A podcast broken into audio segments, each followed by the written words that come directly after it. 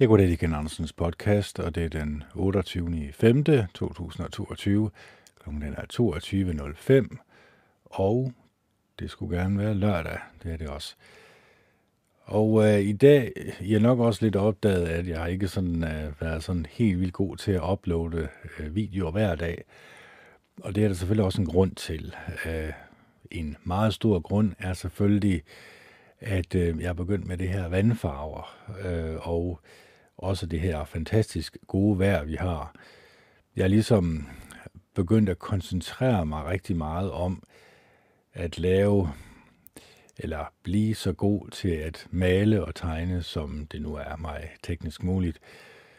Øhm, og så også den her, man kan sige, jeg kommer lidt væk fra skærmen, som jeg har snakket meget om, det har jeg nok også godt opdaget, at øhm, jeg bryder mig ikke rigtig så meget om det her skærmtid. Øh, jeg mener, at det er ikke gavnligt for os, øh, for os mennesker. Jeg tror faktisk, det er nedbrydende for os på en eller anden måde. Jeg tror faktisk, at vi som mennesker, vi, øh, vi kommer ikke i kontakt med naturen, eller ikke i kontakt med det oprindelige, så at sige. Øh, nu det her billede af de her øh, fire, eller hvad er der, fem, seks vindmøller øh, ude i det her landskab, jamen, meget af det er menneskeskabt. Hvis jeg spurgte dig, hvad er menneskeskabt her, jamen så vil du sige, ja, den asfalterede vej og de her seks vindmøller. Men der er jo også andre ting, som er menneskeskabt. Selvfølgelig ikke afgrøderne, vi kan se her. Men vi kan jo godt se, at øh, rækkerne ligger øh, snorlige. Det er ikke sået i hånden, det her. Det er sået med en maskine. Så der har mennesket også været inde.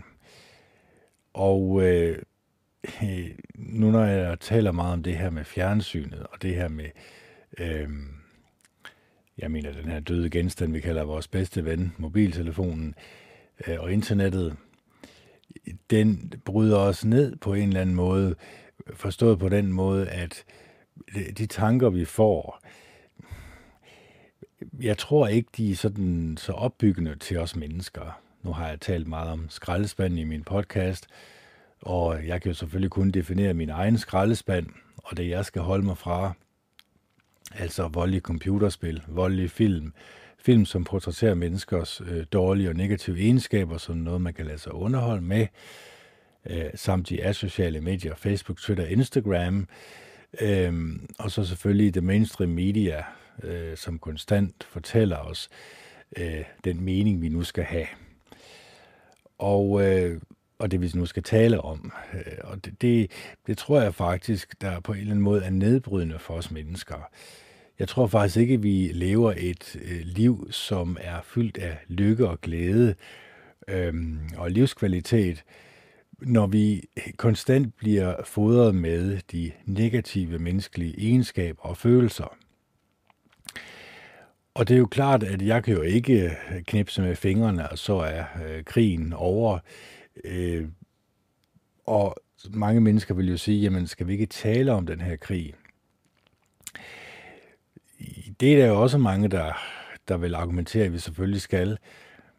Jeg tror bare ikke, at det løser øh, problemet, som jeg har talt tidligere om. Også, jeg mener jo ikke, at politikerne er der, hvor Øh, man kan sige, magten i virkeligheden er, jeg, jeg tror, det er i de her øh, hemmelige selskaber, Illuminati, Skull and Bones, Bohemian Grove, The Fabian Society, Club of Rome, øh, Frimurerlogen og Christian Fjærlohsen, alle de her loger, øh, både til mænd og kvinder, øh, hvor magteliten mødes, jeg tror faktisk, det er en gang i ugen, eller to gange i ugen. For hvad? Ja, det er jo det, der er så hemmeligt jo. Og det vil selvfølgelig ikke, de vil selvfølgelig ikke sige, at, øh, at det er andet end øh, lidt hygge, kan man sige. Øhm, og at højne ens moral og, man kan sige, blive et bedre menneske.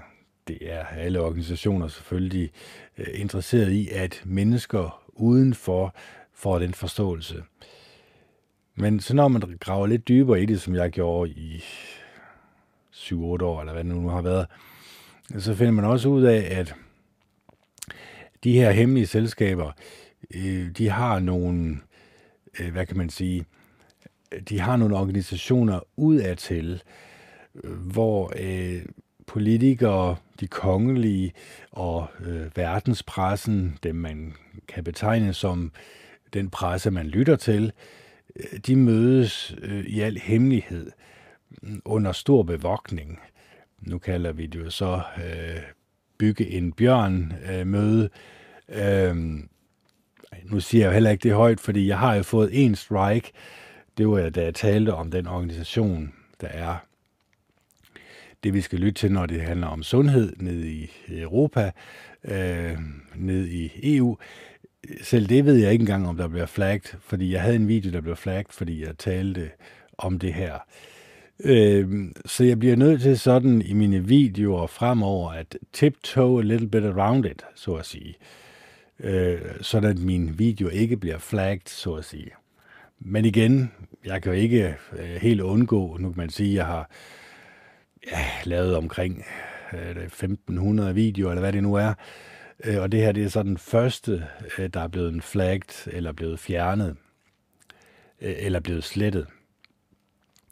Og, øh, og det er selvfølgelig klart, at jeg er udmærket godt klar over, at øh, det her hovedkvarter, den nye verdensorden, jamen de dikterer og bestemmer selvfølgelig enerådigt om, hvad øh, de største nyhedsmedier, de får lov til at øh, pådutte befolkningen. Og det kan jeg jo se, hvordan det påvirker min far og min mor, når de kigger i fjernsynet og tror stadigvæk på, at... Øh, at de får sandheden at vide igennem øh, skærmen, når det i princippet er det modsatte. Og det, og det er jo også lidt sjovt, at vi øh, i hver eneste land rundt omkring i verden tænker, at øh, det er i hvert fald vores øh, regering og vores presse, der er den mest frie. Alle andre landes presse og politikere er noget af det mest korrupte, men, men lige præcis vores lille smørhul, det er jo så fantastisk, som det kan være. Men det er selvfølgelig også klart, når mennesker de fodrer sig selv, eller bliver fodret med propaganda, med underholdning, med brød og cirkus, ja, så går det måske op for mennesker for sent, at de er blevet taget ved næsen. Ja. Sådan har det jo været op igennem verdenshistorien. Øh, hvis man vil vide mere om det, hvordan øh, mennesker kan komme ud på et vildspor, jamen så kan man jo læse øh, Esajas øh, nioghalvtreds. For i Esajas nioghalvtreds, der bliver magthaverne beskrevet med ret så voldsomme ord, må man sige. Hvorfor? Fordi de var kommet bort fra Jehova Gud, den almægtige. Det er jo kommet bort fra den høje standard, han havde sat for os mennesker. Øh, de er jo begyndt at ofre deres børn, smide dem igennem ilden. Det kan man også måske drage en lille parallel til i dag. Øh, og det skal vi heller ikke komme nærmere ind på, for så bliver min flag, video nok også flagt. Så, men de ved godt, hvad der er tale om her. Det er jo det med, med kvinders ret til at bestemme over deres egen krop og alt det her. Øhm, og, og hvornår at øh, et barn bliver til og alt det her. Øh, og den høje standard, som Jehova Gud han har, jamen den siger direkte i Bibelen, at det er, når øh, undfangelsen er sket, at øh, man kan næsten sige, Jehova Gud han overtager. Øhm, hvad man så vælger at gøre, det er jo så op til en selv jo, så må man også tage de dårlige konsekvenser, det nu kan have, hvis man vælger at ignorere. Man kan sige, det princip, som Jehova Gud han har sat i os mennesker, nemlig det med at skabe liv, øhm, det er godt for os, og det modsatte er knap så godt for os. Så må vi jo leve med de øh, fysiske og psykiske men efter det, som vi nu vælger at øh, tage for gode varer, det som samfundet siger er okay. Så øh, tiptoe around it, som man siger, det bliver jeg nok nødt til. Men det skal selvfølgelig heller ikke handle om verden, fordi jeg prøver ligesom at komme væk fra verden. Det står der jo også, øh, elsk ikke verden, eller det, der er i verden. Øh, fordi hvis man elsker verden, så er farens øh, kærlighed ikke i en. Altså, Jehova Guds kærlighed er ikke mm, iblandt en, hvis man ikke holder sig øh, fra det, som Bibelen eller Jehova Gud, han fordømmer. Og det er det her med skraldespanden. Det er også en jordisk, dæmonisk tankegang, som også er beskrevet i Bibelen, øh, som mange mennesker, man kan næsten sige, de er blevet narret til at øh, tro, at det er de negative menneskelige følelser, øh, som skal komme op i dem. Og det bliver også på det kraftigste advaret imod i Bibelen. Man kan næsten sige, at den er fuld af historier af mennesker, som har ignoreret deres samvittighed, har ignoreret den bremseklods, der burde være, øh, og har ladet vreden løbe frit. Man kan sige, at de har begyndt at være misundelige på hinanden, de har begyndt at begære hinanden, eller begære noget, en anden havde. De har ikke været villige til at bekæmpe deres negative menneskelige egenskaber. Og hvis vi ikke er villige til at bekæmpe vores øh, egne negative menneskelige egenskaber, hvis vi har svært ved at få øje på dem, ja, så kan man sige, så kommer vi nok ikke i, tæt på Jehova Gud. Fordi hvis Jehova Gud, som Bibelen siger, er, er kærligheden, altså er indbegrebet af den fuldkomne kærlighed, så skal vi jo også gøre alt, hvad vi kan for at komme tættere på den her kærlighed og længere bort fra det, som han hader. Fordi vi kan ikke regne med, at Jehova Gud, han bryder sig om ondskab af nogen art.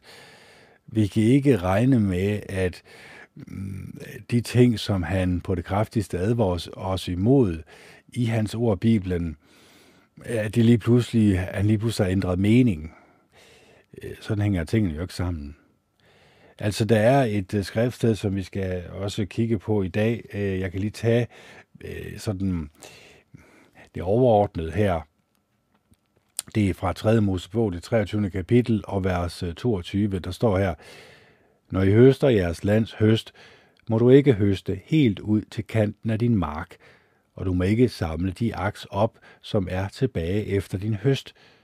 Du skal efterlade dem til den fattige og udlændingen. Jeg er Jehova, jeres Gud. Så helt ud til kanten af marken. Man kan spørge ham her, landmanden, som har sået det her. Gemmer han noget til den fattige og udlændingen? Nej, selvfølgelig gør han ikke det. Øh, Men det er jo også den her mentalitet eller princip, vi skal have frem, at man også tænker på andre end sig selv. Man tænker på udlændingen, man tænker på den fattige. Man kan sige, så siger vi jo, ja, der er ikke så mange fattige her i Danmark. Ah, det begynder at nærme sig lidt noget, der ligner noget i hvert fald.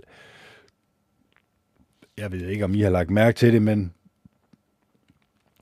alle priser er selvfølgelig steget, og det har selvfølgelig noget at gøre med den her, øh, den store reset, altså The Great Reset øh, af Klaus Schwab. Det kan også godt være, at det bliver flagget. Nu må vi se, hvordan det er. Men det kan jeg også prøve at slå op.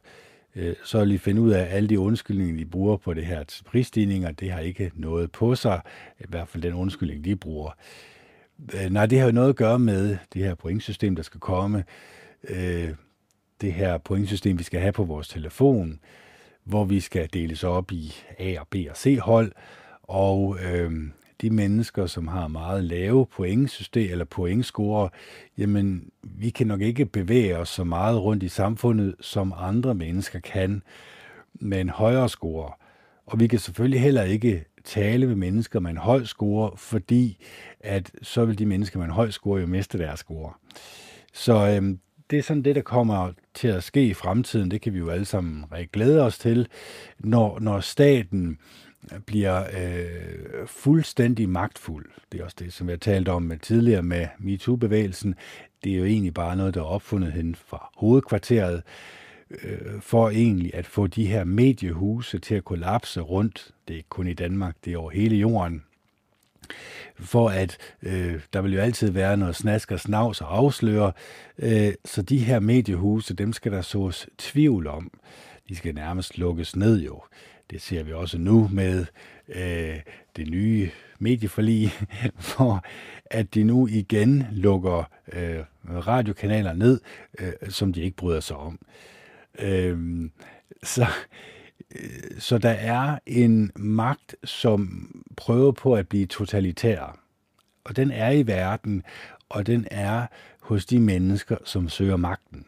Og det skal vi altså være klar over, at de mennesker, som søger magten, måske ikke tænker så næstekærligt øh, om deres medmennesker, som du og jeg gør.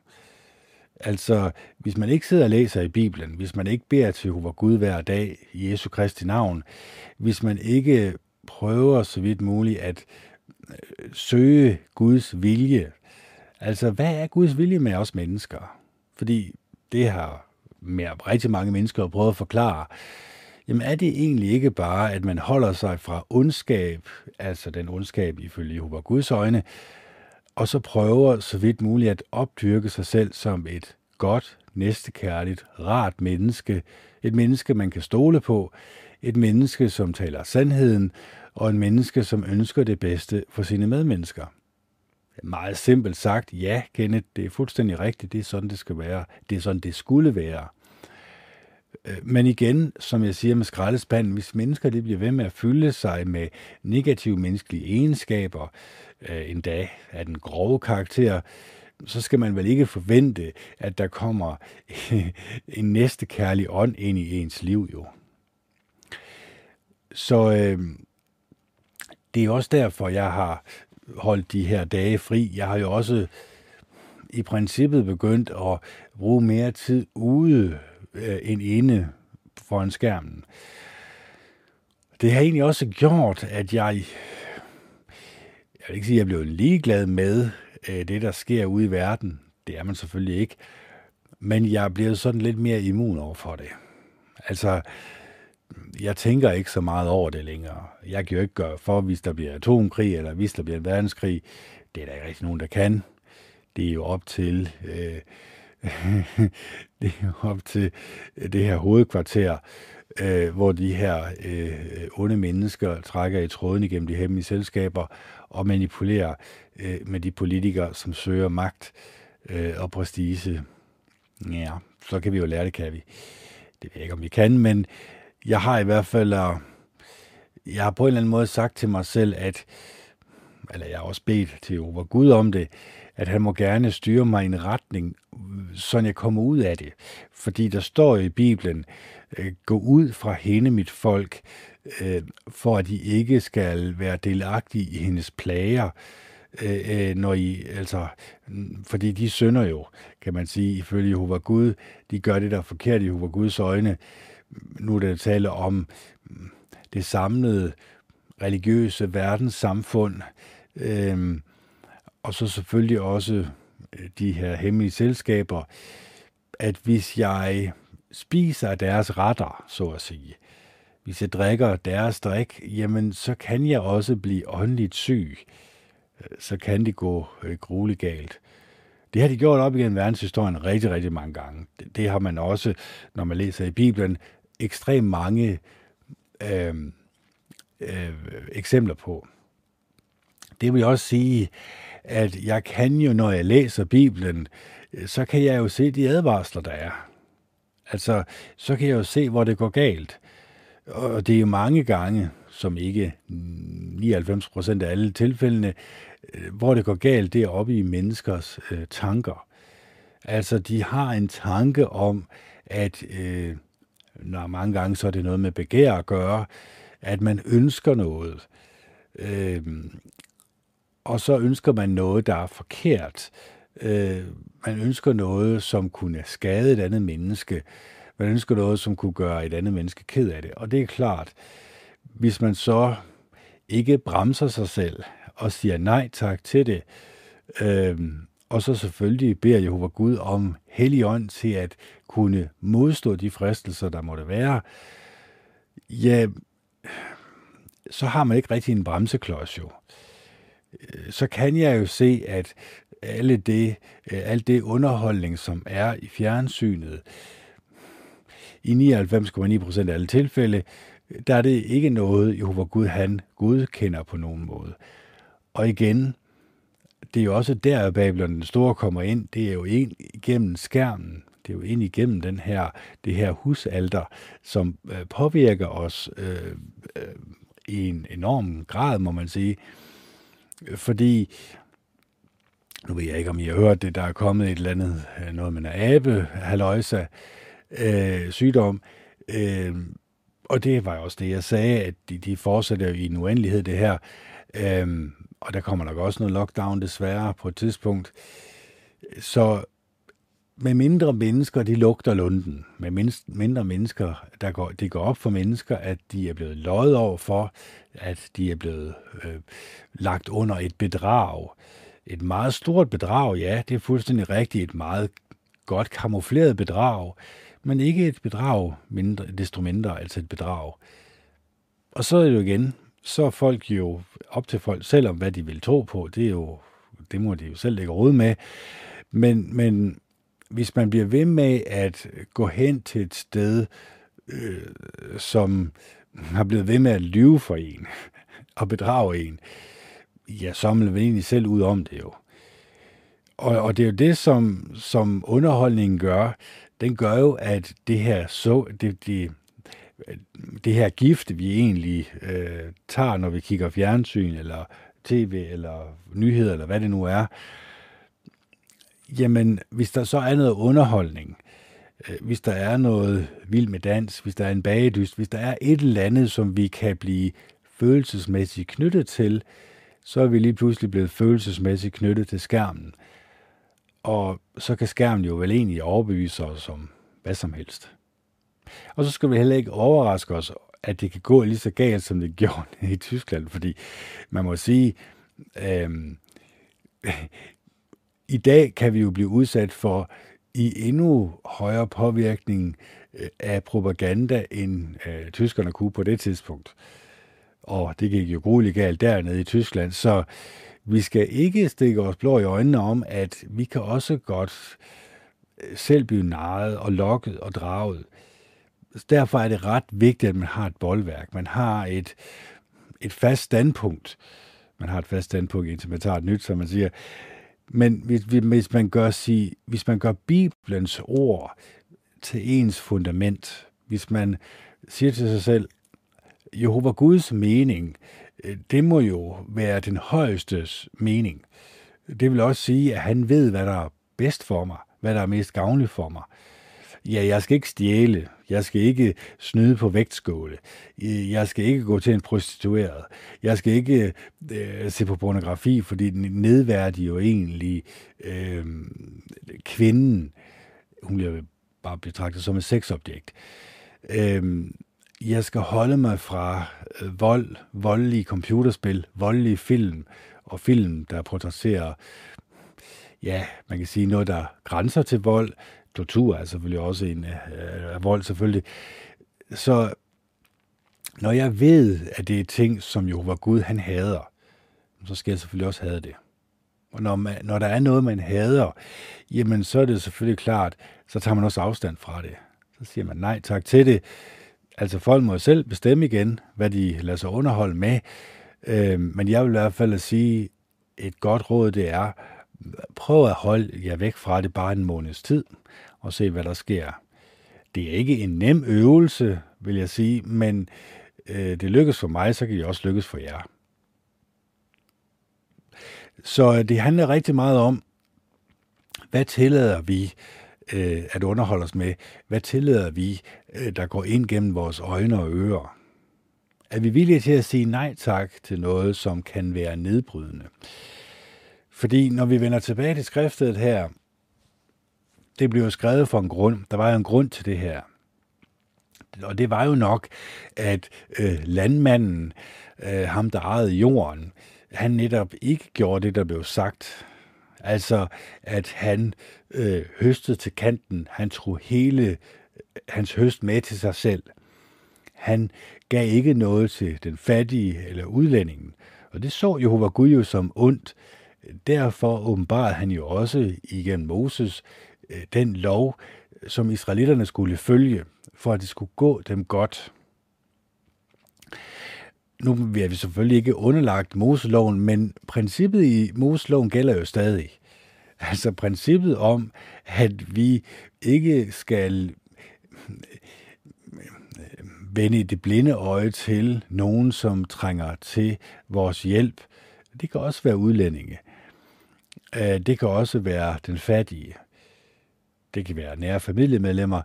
Vi skal være villige til at åbne vores hjerte og vise kærlighed. Og det er selvfølgelig klart, at hvis vi ikke mm, bruger tid på at opdyrke kærligheden til vores medmennesker, snart tværtimod det modsatte, som jeg lige har forklaret med underholdning, jamen så er der vel ikke noget at give af. Det, det er jo klart, altså, øh, jeg kan jo ikke give noget, jeg ikke har. Så hvis jeg ikke har opdyrket en næstekærlig ånd, øh, når jeg kigger og, og taler med andre mennesker, så spørger jeg mig selv altid, de tanker, jeg har om de mennesker, øh, er de positive eller negative? Øh, hvad er det egentlig, de mennesker, de fortæller mig? Er det sådan, at, at de mennesker, jeg møder, at jeg elsker dem, som jeg elsker mig selv? Det er jo nogle ret voldsomme spørgsmål at stille sig selv, men det er faktisk ret vigtigt, hvis vi ønsker at have et nært forhold til Jehova Gud, hvis vi gerne vil være venner med ham. Så, så det har noget at gøre med, at det er også den der karma-lov, ikke også? Altså, øhm, I skal vise barmhjertighed over for hinanden, sådan at Jehova Gud, han kan vise barmhjertighed over for os. Vi skal have en tilgivende indstilling over for hinanden, sådan at Jehova Gud, han også kan have en tilgivende indstilling over for os. Det hele, det hænger jo lidt sammen. Og det er jo derfor, at jeg laver de her podcasts. Det er jo egentlig også for at minde mig selv om det. Jeg bliver nødt til at minde mig selv om en gang imellem. Nu har jeg haft en pause her på, jeg ved ikke, hvor mange dage der nu er gået. Øh, jeg er udmærket godt klar over, at jeg, jeg kommer ikke til at sådan lige vende på en tallerken, men hvis jeg ikke læser i Bibelen hver dag, og hvis jeg ikke beder til Jehova Gud hver dag, så kommer jeg vel i princippet stille og roligt væk fra ham og hans ånd, fordi øh, det er Bibelen, der, der kræver eller siger, at den er inspireret af Gud. Der er ikke andre bøger, der siger det. Så det er derfor, at den høje standard, der er i Bibelen, det er den, jeg skal kigge efter. Det er den, jeg skal kigge efter hos mig selv. Og hvis jeg ikke kan se den, hvis der er nogen mangler ved mig, jamen så må jeg selvfølgelig arbejde på at få de kvaliteter, øh, som jeg ved, Jehova Gud, han godt kan lide hos et menneske, frem i mig selv. Opdyrket i mig selv. Og det er en, en svær balancegang. Det er ikke, det er ikke nemt, når man begynder den rejse, men jeg kan selvfølgelig også sige, at det er en gavnlig ting at gøre. Det gør mig en mere lykkelig. Altså, det er jo ikke sådan, at jeg slår mig selv oven i hovedet, hver gang jeg laver en fejl, øh, hvor jeg kommer til at sige noget, som ikke var så godt, men at jeg er klar over, at jeg hele tiden skal være påpasselig med, hvordan jeg bruger tungen, øh, påpasselig med, øh, hvordan jeg taler til mennesker. Det gør selvfølgelig også, at jeg søger at behage Jehova Gud. Jeg kan jo kun søge at behage Jehova Gud. Jeg kan jo ikke sige enerådigt, at jeg behager Jehova Gud. Det er jo Jehova Gud, den almægtige, som ved hjælp af sin hellige ånd øh, og sin visdom øh, kan plante i mit hjerte ved, at jeg laver en indsats. Han kan se, at jeg læser i Bibelen. Han kan se, at jeg prøver at ændre min personlighed til en person, som Jehova Gud, han godt kan lide. Godt kan lide at arbejde sammen med.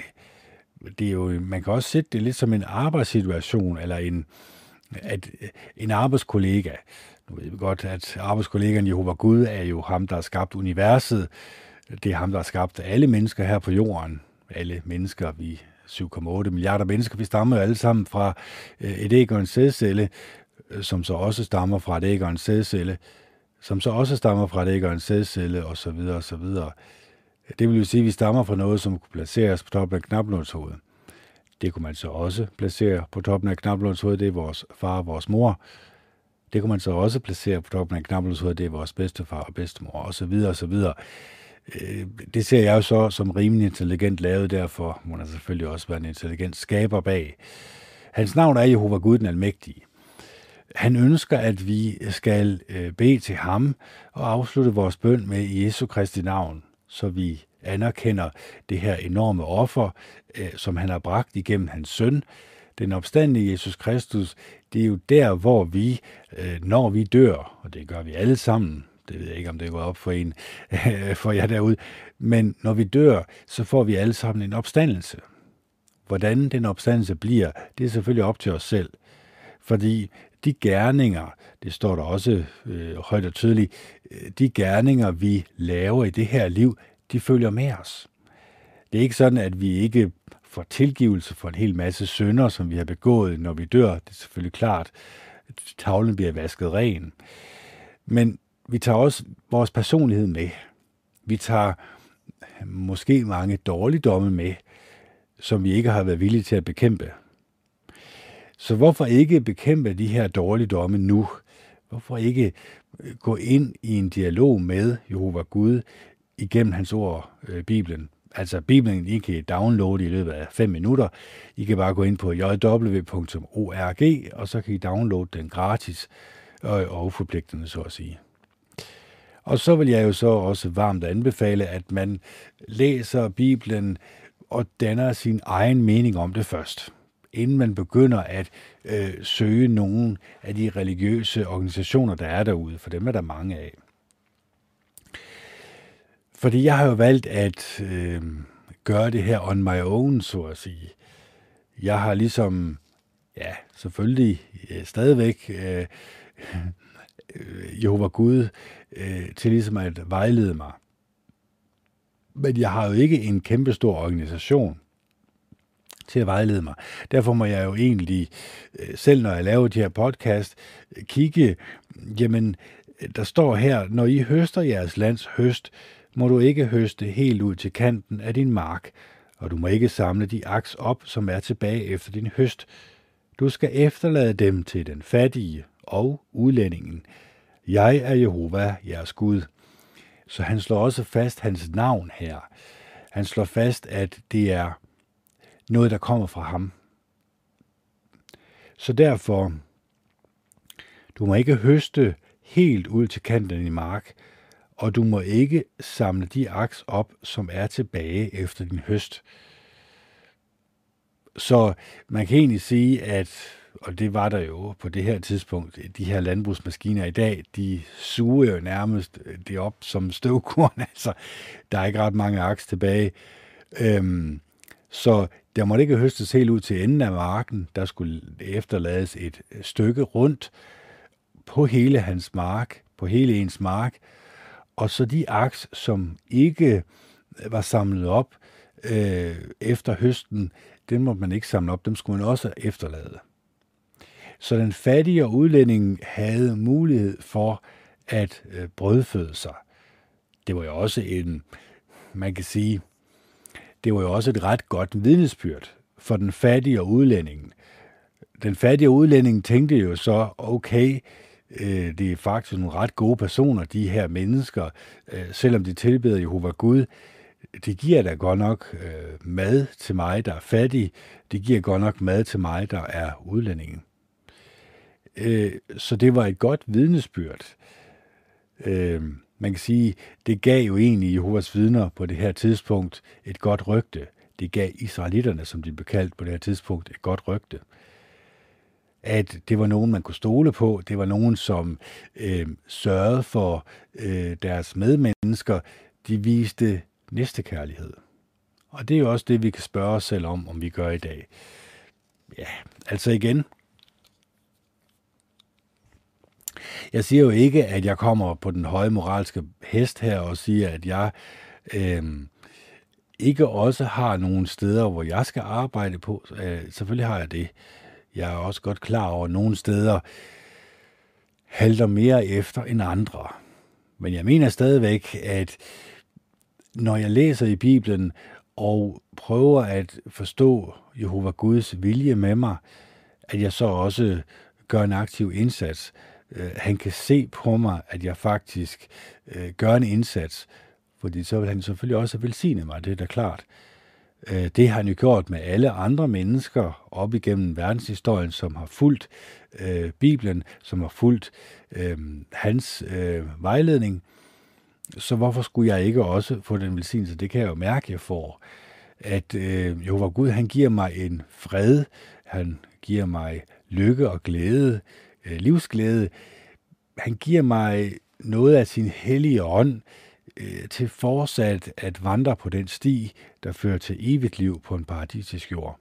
Og det synes jeg ikke, der er noget, man kan forklare af. Nå, vi skal videre i teksten. Jeg skal lige vise her. Øh, nu skal jeg lige slukke den her. Nu skal den der. Og nu skal jeg lige se. Det var det, det var det her maleri, jeg lavede her i dag. Eller vandfarve. Ja, det er ikke... Det er ikke Van Gogh, det er ikke noget, som øh, bliver udstillet, bare roligt, men øh, det er også bare princippet i, at man lægger lidt vandfarve, man får himlen til at se sådan nogenlunde ud, og træerne til at se sådan nogenlunde ud, øh, og så har jeg så selvfølgelig også et billede af, øh, hvor, hvordan det så ud i virkeligheden. Øh, det tager jo et millisekund at tage et billede. Man kan se øh, træerne her i baggrunden. Man kan se de her gyvelbuske, som er gule. Så kan man se den lille klat jord, som var fyldt med grene, hvor der ikke rigtig var noget græs på. Øhm, og så når man sådan skifter øh, tilbage til, til den her billede, jeg har lavet, ja, man kan jo godt se, det er jo ikke øh, hundrede procent nøjagtigt, men, men det skal en, et, et maleri heller ikke være. Jeg kunne godt have lagt mange flere detaljer på, og det kommer jeg nok også til, jo mere jeg øver mig. Der er også mange andre, som jeg også nok skal vise her i en senere podcast, men jeg kan kun have tre billeder kørende på i den samme video, ellers så går der kuks og kage i det. Så vi skal videre i teksten. Vi skal egentlig læse, tror jeg, lidt videre her, men jeg tror lige, vi Øhm, går frem her til, nu skal jeg lige se, om det var fem hundrede nitten, det kan jeg ikke lige, nu skal jeg lige se her, det er nogle gange så, øh, oh. det var ikke det, der var nogen mening, lad os se her, det var fem atten, ja, det er så fjorten. Ja, det er andet kongebog, anden kongebog, det fjortende kapitel, der står her. Joakas søn, kong Joas af Israels andet år, blev Amasja, der var søn af kong Joas af Juda, konge. Han var femogtyve år, da han blev konge, og han regerede niogtyve år i Jerusalem. Hans mor hed Joadan og var fra Jerusalem. Han gjorde det, der var rigtigt i Jehovas øjne, men ikke helt som sin forfar David. Han gjorde nøjagtigt som sin far Joash. Men offerhøjene blev ikke fjernet, og folket fortsatte med at bringe ofre og lade røgen fra dem stige op fra offerhøjene. Så snart han havde sikret sig kongedømmet, slog han de tjenere ihjel, der havde dræbt hans far, kongen. Men han dræbte ikke mordernes sønner, i overensstemmelse med Jehovas bud i bogen med Moses lov. Fædre skal ikke straffes med døden på grund af deres sønner, og sønner skal ikke straffes med døden på grund af deres fædre. Men den enkelte skal straffes med døden for den synd, han selv har begået. Han dræbte edomitterne i Saltdalen, ti tusind mand. Under krigen erobrede han Sela, og byen fik navnet Joktiel, som den hedder i dag. Så sendte Amasja bud til kong Joas af Israel, der var søn af Joakas, Jehus søn. Kom, lad os kæmpe mod hinanden. Kong Joas af Israel svarede kong Amasja af Juda. Tislen på Libanon sendte bud til sedertræet på Libanon. Lad min søn få din datter til hustru. Men et af Libanons vilde dyr kom forbi, og trampede tislen ned. Ja, du har slået Edom, og dit hjerte er blevet arrogant. Nyd nu bare din ære, men bliv hjemme hos dig selv. Hvorfor vil du fremprovokere en ulykke og tage Juda med dig i faldet? Men Amasja hørte ikke efter. Så kong Joas af Israel drog op, og han og kong Amasja af Juda kæmpede mod hinanden ved Bet Shemesh, som hører til Juda. Juda blev besejret af Israel, og de flygtede hjem til sig selv. Kong Joas af Israel tog kong Amasja af Juda, der var søn af Joas, af Kasas søn til fange ved Bet Shemesh. Derefter kom de til Jerusalem, og han rev fire hundrede alen af Jerusalems bymur ned fra Efraimsporten til hjørneporten. Han tog alt guldet og sølvet og alle genstande i Jehovas hus og i skatkammerne i kongens palads. Han tog også gidsler, og så vendte han tilbage til Samaria. Resten af Joas' historie, det han gjorde, hans store bedrifter, og hvordan han kæmpede mod kong Amasja af Juda, er nedskrevet i bogen med Israels kongers historie. Så lagde Joas sig til hvile hos sine forfædre, og han blev begravet i Samaria hos Israels konger, og hans søn Jeroboam blev konge efter ham. Så det vi skal lægge mærke til her, det er, at det kan godt være, der står, at øhm, han blev konge, han regerede i niogtyve år i Jerusalem. Han gjorde det, der var rigtigt i Jehovas øjne, men ikke helt som sin forfar David. Han lod stadigvæk de her offerhøje blive. Så i princippet, så kan man sige, skal jeg lige se her,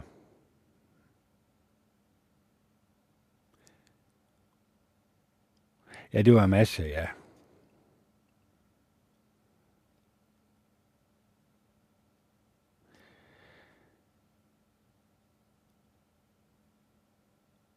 Ja, det, og så Amasja, han blev så til fange, ikke også? Altså, man kan sige, at han drog op mod Jehovas folk. Det skulle han ikke have gjort.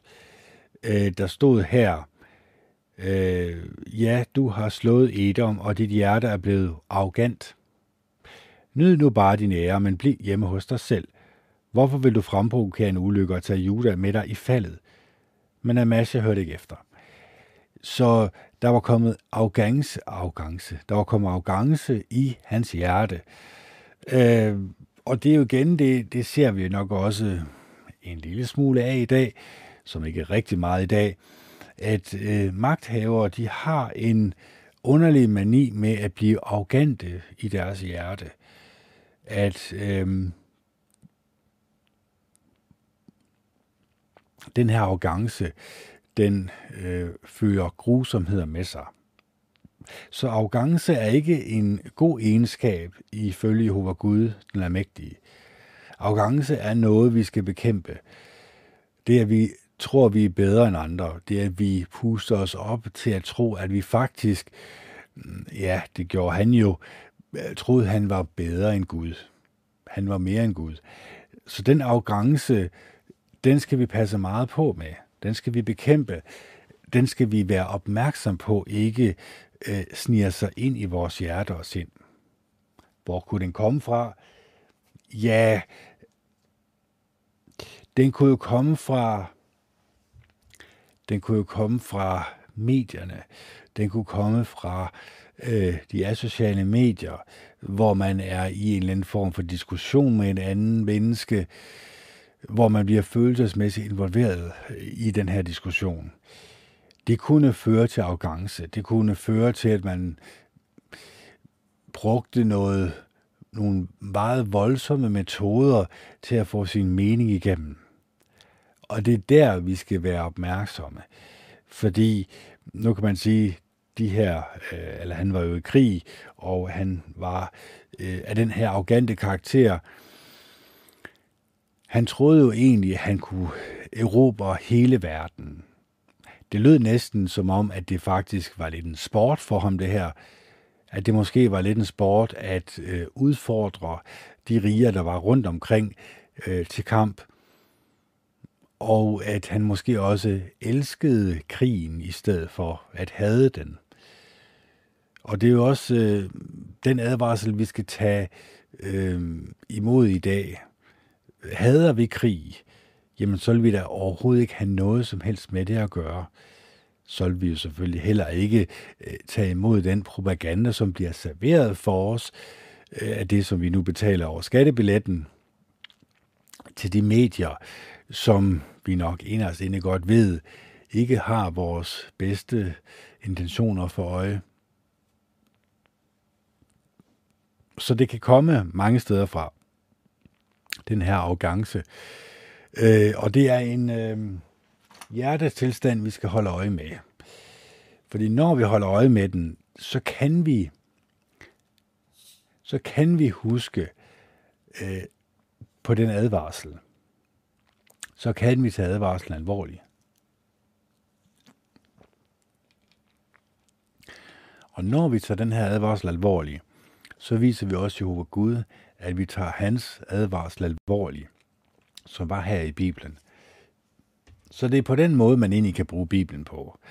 Man kan meget hurtigt, meget nemt øhm, finde ud af, jamen, hvad var det egentlig, vi skulle lære her?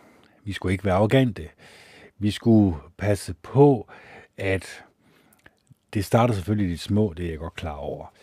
Øhm, der er også den her konkurrenceånd, vi skal passe på øh, i verden, hvor man tror, man er bedre end andre, hvor man skubber hinanden væk med albuerne, og hvor man bruger nogle metoder, som ikke er øh, så fine i kanten.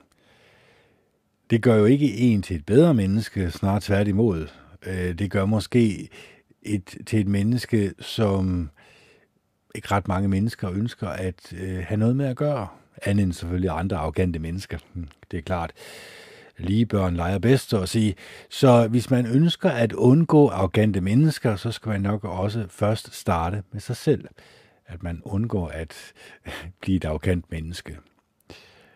Og øh, der vil jeg jo sige, at der er nogle øh, steder i Bibelen, som skal tages meget alvorligt. Øh, hvor de her advarsler bliver nærmest skåret ud i pap for os. Der er ikke ret meget, der kan misforstås her. Og så må vi jo tage det til hjerte. Så må vi jo se, om vi kan få det til at spejle sig i vores virkelighed. Altså den her virkelige verden, vi nu lever i, kan vi få den til at stemme i overensstemmelse med det, som vi godt ved, Jehova Gud han ønsker af os. Så kan vi det, så vil jeg i hvert fald have at påstå, så har vi gjort vores for at kunne glæde Jehova Gud den almægtige og få hans velsignelse. Så jeg håber, min podcast var gavnlig for jer. Jeg vil i hvert fald, det var gavnlig for mig, fordi nu i den næste dag eller to, nu ved jeg ikke, jeg kommer nok til at lave en i morgen også, det er en, en engelsk udgave, der kommer jeg jo til at tænke på arrogance, eller arrogance, arrogance, og hvordan jeg kan undgå det. Hvad er faldgrupperne, øh, og hvordan undgår jeg at blive arrogant, bedrevidende, øh, tænke, at jeg er bedre end andre, mere end andre.